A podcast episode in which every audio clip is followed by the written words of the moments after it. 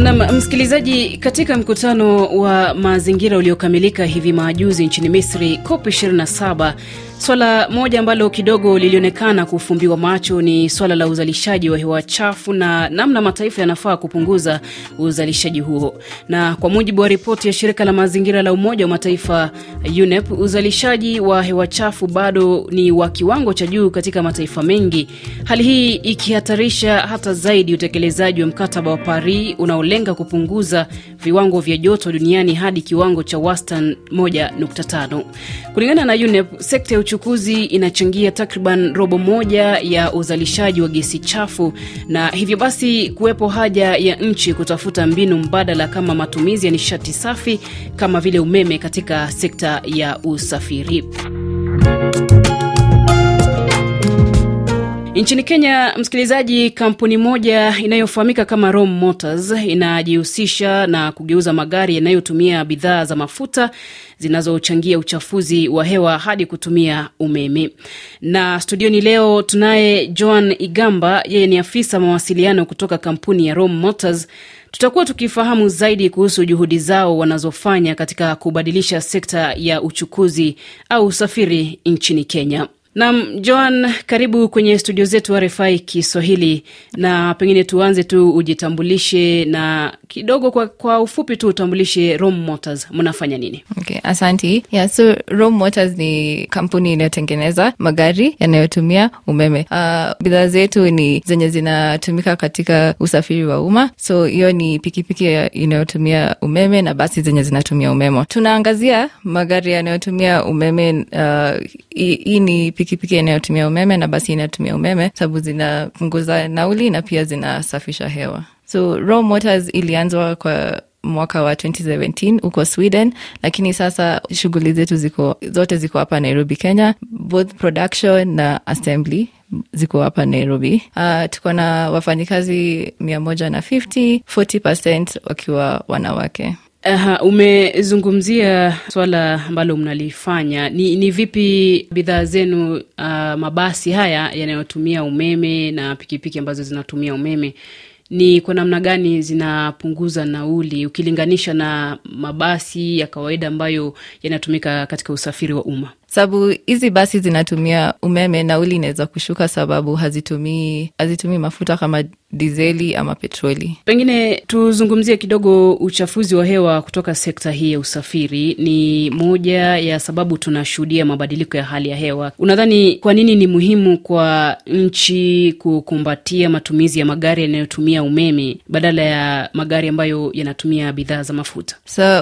unaona kama Nairobi, Nairobi uh, hii sekta ya usafiri inachangia kitu kama 35 to 40 percent of, of carbon emissions. Uh, takwimu lingine pia ni 20,000 pikipiki zina zinaagizwa kutoka kutoka majuu zinaletwa huku, Kenya. Hii namba itaendelea tu kuongezeka na itaendelea kufanya carbon emissions iendelee kuongezeka pia na air pollution iendelee kuongezeka. Yeah, so wakati ni sasa kuondokana na magari zinazotumia mafuta tuende kwa magari zinazotumia umeme na, na, na labda kidogo tu hadi kufikia sasa Rome Motors imefanikiwa kugeuza magari mangapi kuya, kutumia umeme? Na mbali na magari, nafahamu pia mnazo pikipiki zinazotumia umeme. Naam, venye ilianza, tulikuwa tunabadilisha hizi magari zinatumia petroli tu zenye zinatumia umeme. Mainly ilikuwa Land Rovers zenye zinatumiwa katika safari kama huko Masai Mara, lakini sasa tume tumeondoka kwa hiyo sekta. Sasa tumeanza kutengeneza our own, so sahii tuna focus on hizi pikipiki zinazotumia umeme na, piki, na basi zinatumia umeme. Tunazitengeneza kutoka mwanzo huku Nairobi sababu ya mahali tumefika kama kampuni, na sababu lingine tulitoka kubadilisha hizi Land Rover pia ni sababu ya hiyo impact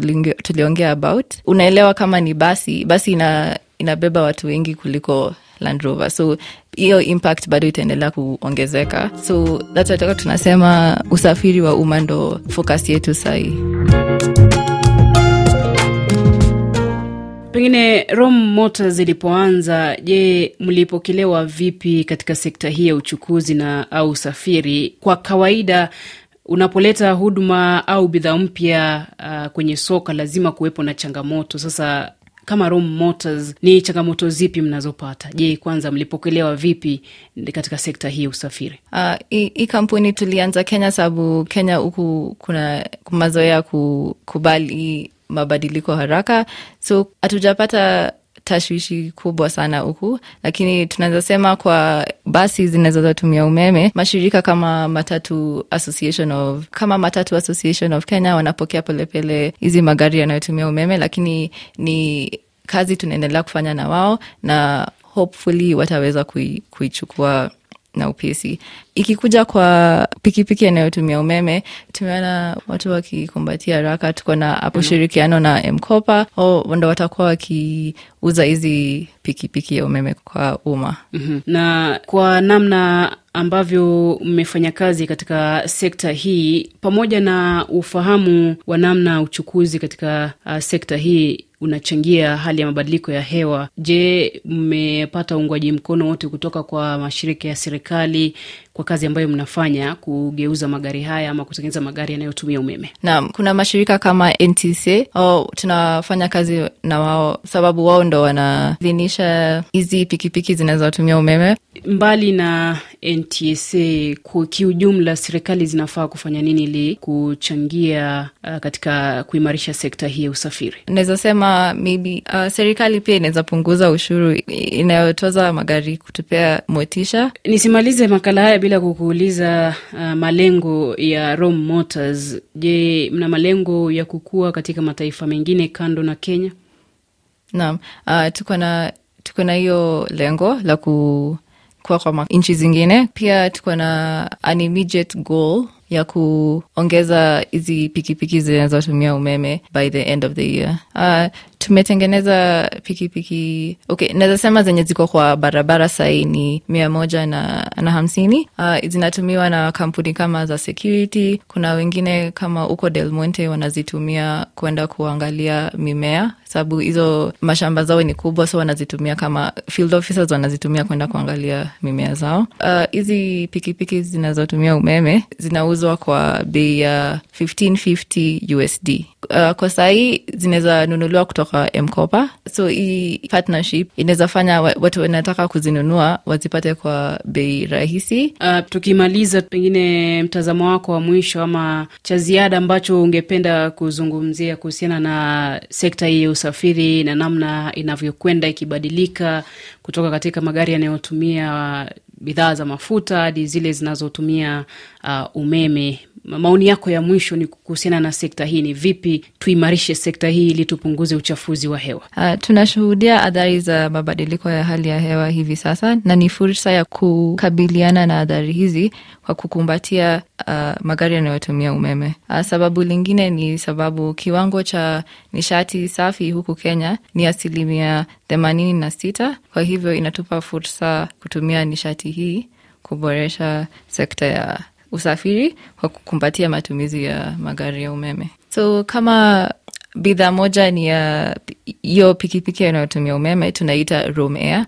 So hii pikipiki iko na frame yenye imewekwa battery. Hiyo battery unaweza itoa kutoka kwa hiyo frame tena uicharge kwa socket yenye unaweza charge simu. So socket yoyote unaweza charge simu. Iko, pia iko na portable charger. So socket yoyote unaweza unaweza charge simu, unaweza iweka hapo na iweze kucharge. Ina charge na masaa matano ndo iweze kujaa. Uh, hii battery uh, ukiendesha hiyo pikipiki uh, iko na range ya 90 kilometers. nam msikilizaji, kufikia hapo sina la ziada. Ni mshukuru mgeni wangu studioni leo Joani Gamba, afisa mawasiliano kutoka kampuni ya Rome Motors kutoka hapa nchini Kenya inayotengeneza magari na pikipiki zinazotumia umeme, lakini pia kugeuza magari ambayo yanatumia bidhaa za mafuta kama petroli, dizeli kwenda kutumia umeme. Ni kushukuru sana kwa muda wako. Asante sana kwa kunialika. Jina langu Minzletijai, kwa heri.